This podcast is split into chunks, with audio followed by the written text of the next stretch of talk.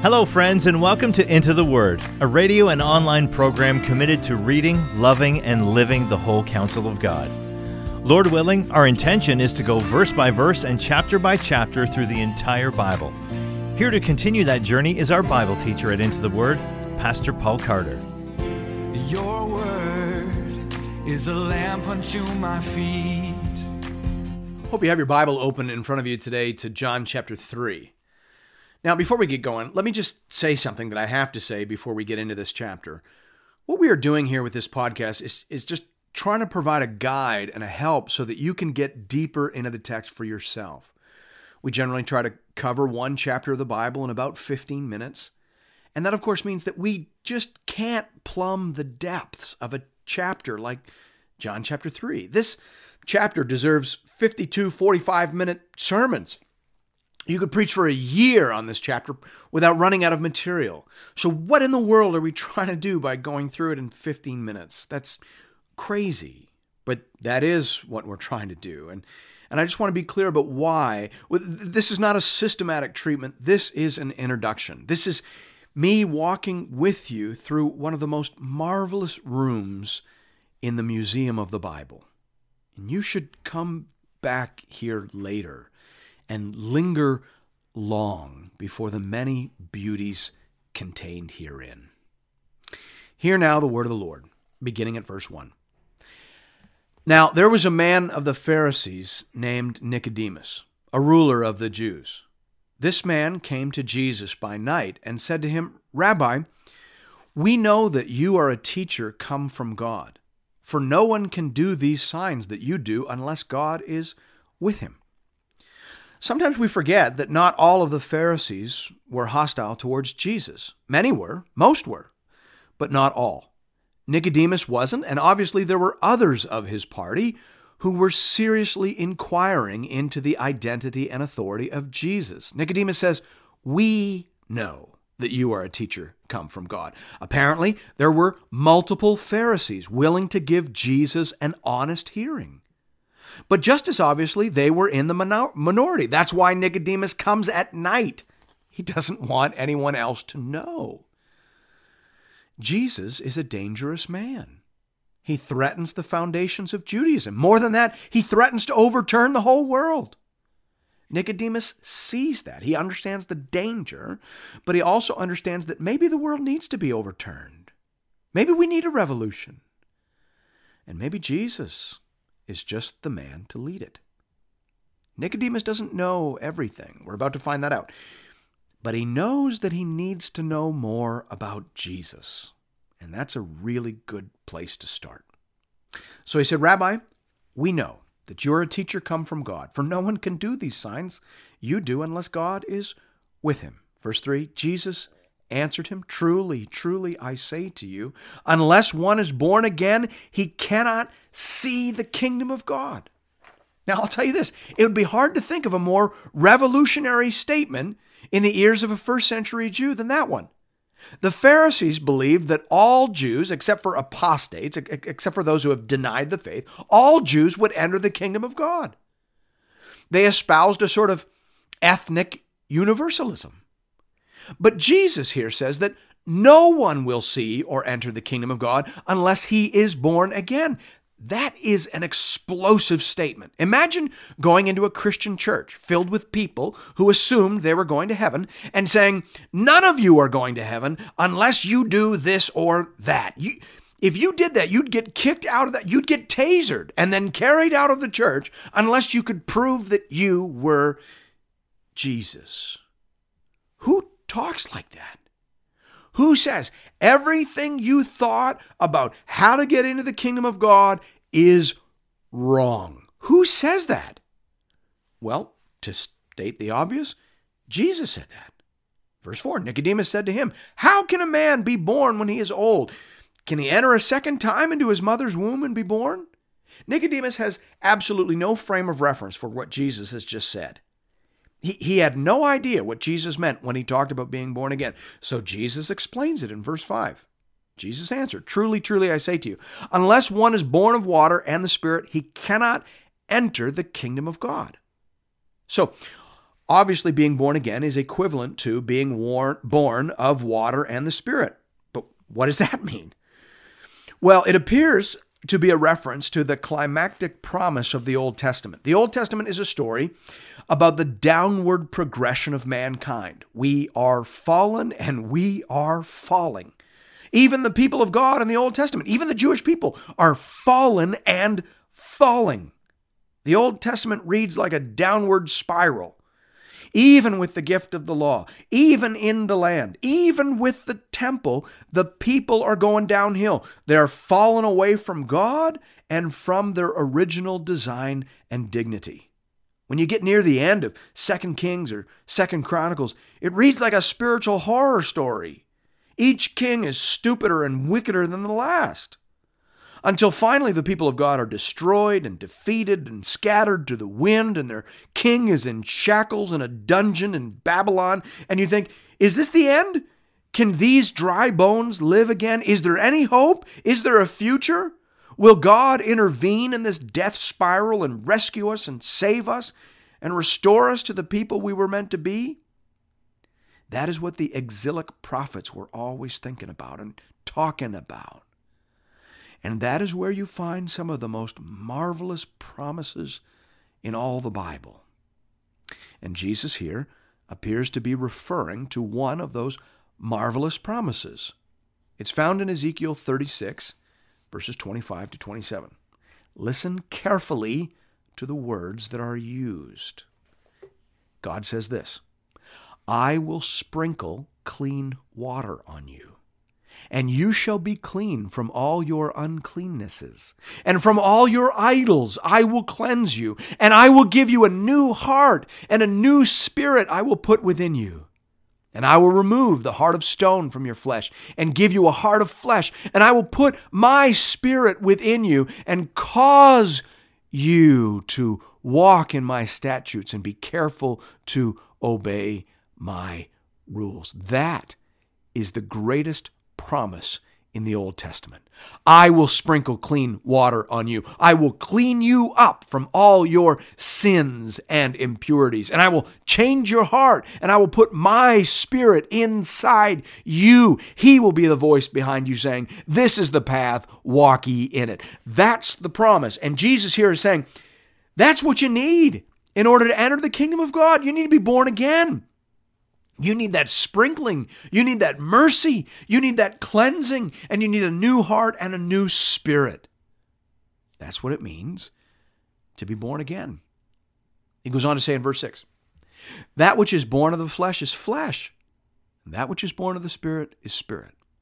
Do not marvel that I said to you, You must be born again.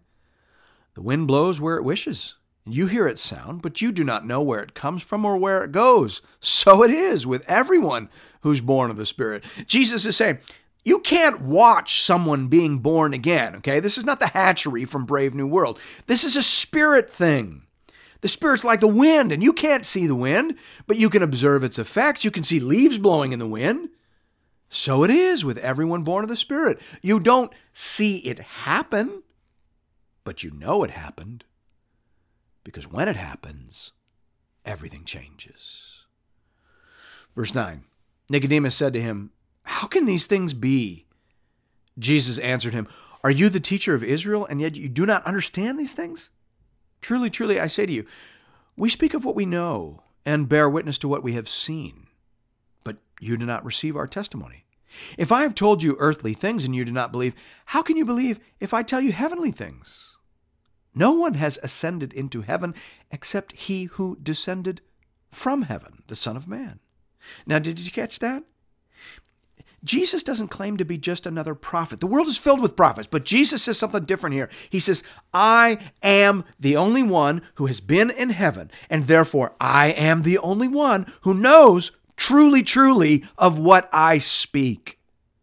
Moses told you what God told him.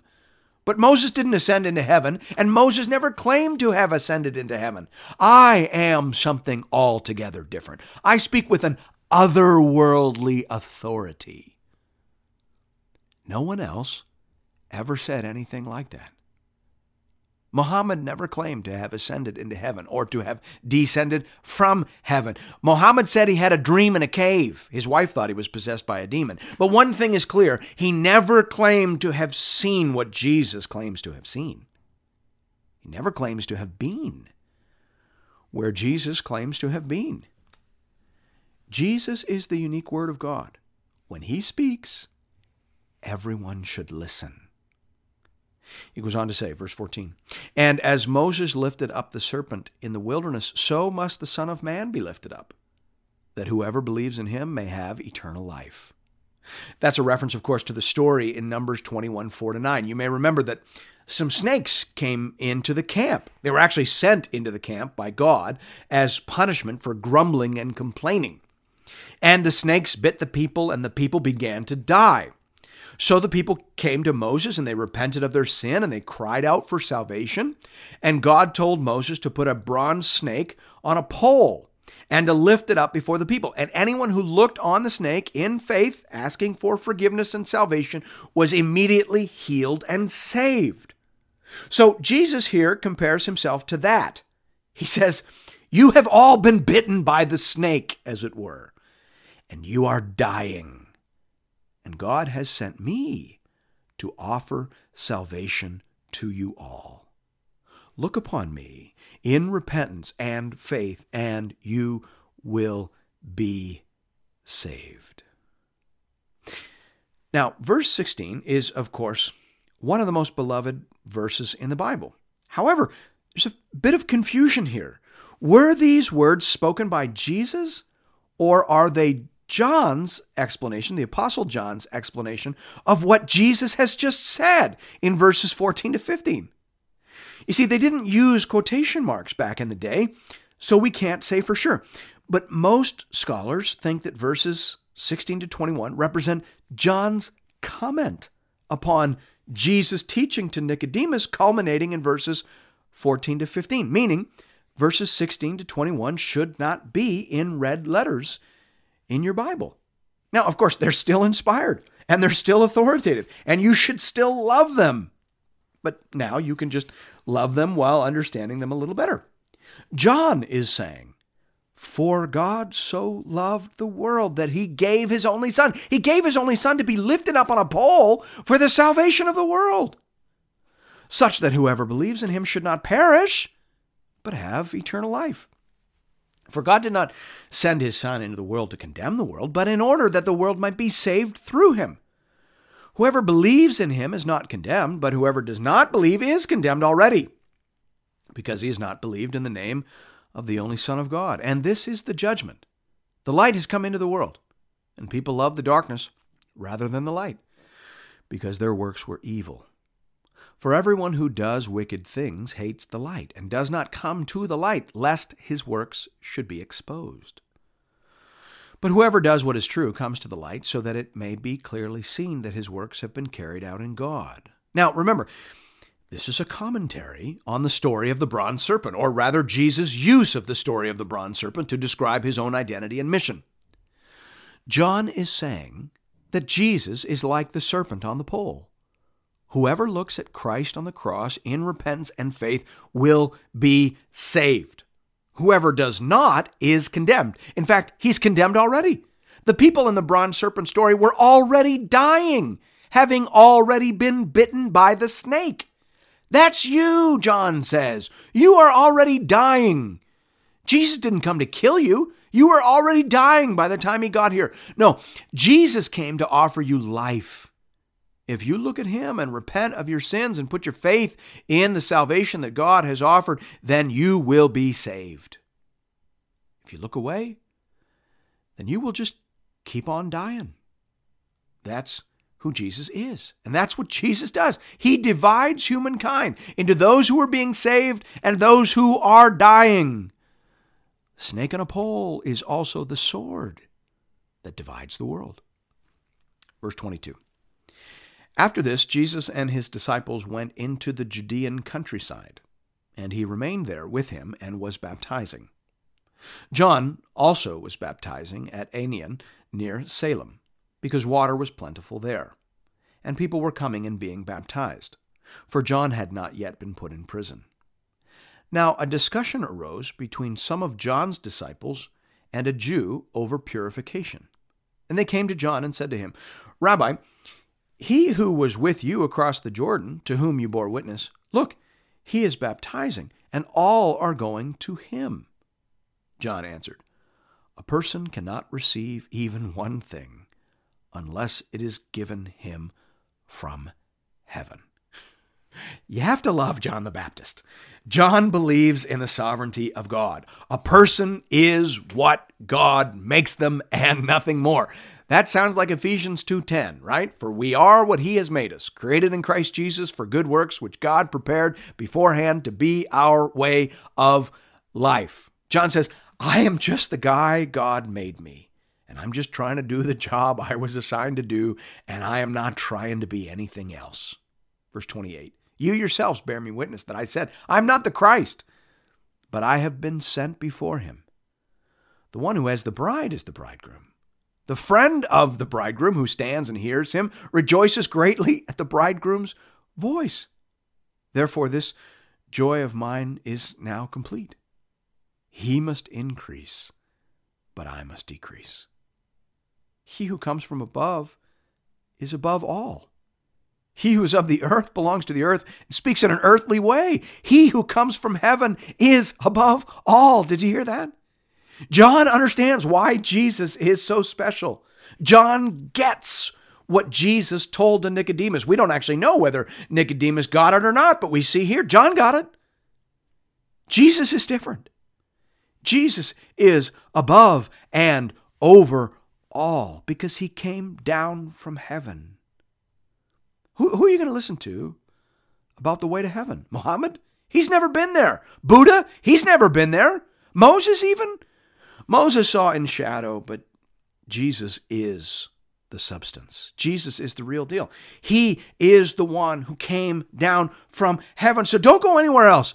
Just listen to Jesus. Verse 32. He bears witness to what he has seen and heard. Yet no one receives his testimony. Whoever receives his testimony sets his seal to this that God is true. For he whom God has sent utters the words of God, for he gives the Spirit without measure. The Father loves the Son, and has given all things into his hand. Whoever believes in the Son has eternal life. Whoever does not obey the Son shall not see life, but the wrath of God remains on him. Did you hear that? The, the, the wrath of God remains on him. Remember, the snakes came from God, right? They were judgment upon ingratitude and sin. If you look to Jesus, John says, both Johns actually, John the Baptist and the Apostle John, then you will be saved. But if you don't, then you will keep on dying. Life or death decided at the cross of Jesus Christ. That is the deal. That is the gospel. And this is the word of the Lord. Thanks be to God. And thank you, friends, for listening to another episode of Into the Word. If you would like to support this program, please consider leaving us a rating or a review on iTunes, as it will help other people find and access these materials. If you're looking for more Bible teaching from Pastor Paul, you can find our entire library of content over at the Into the Word website at intotheword.ca, or you can download the Into the Word app at the iTunes Store or on Google Play. If you'd like to contribute to this listener supported program, just go to the website and click the Give bar in the top right hand corner. You can also contribute through the Into the Word app. We hope to connect with you again really soon, right here, for another episode of Into the Word.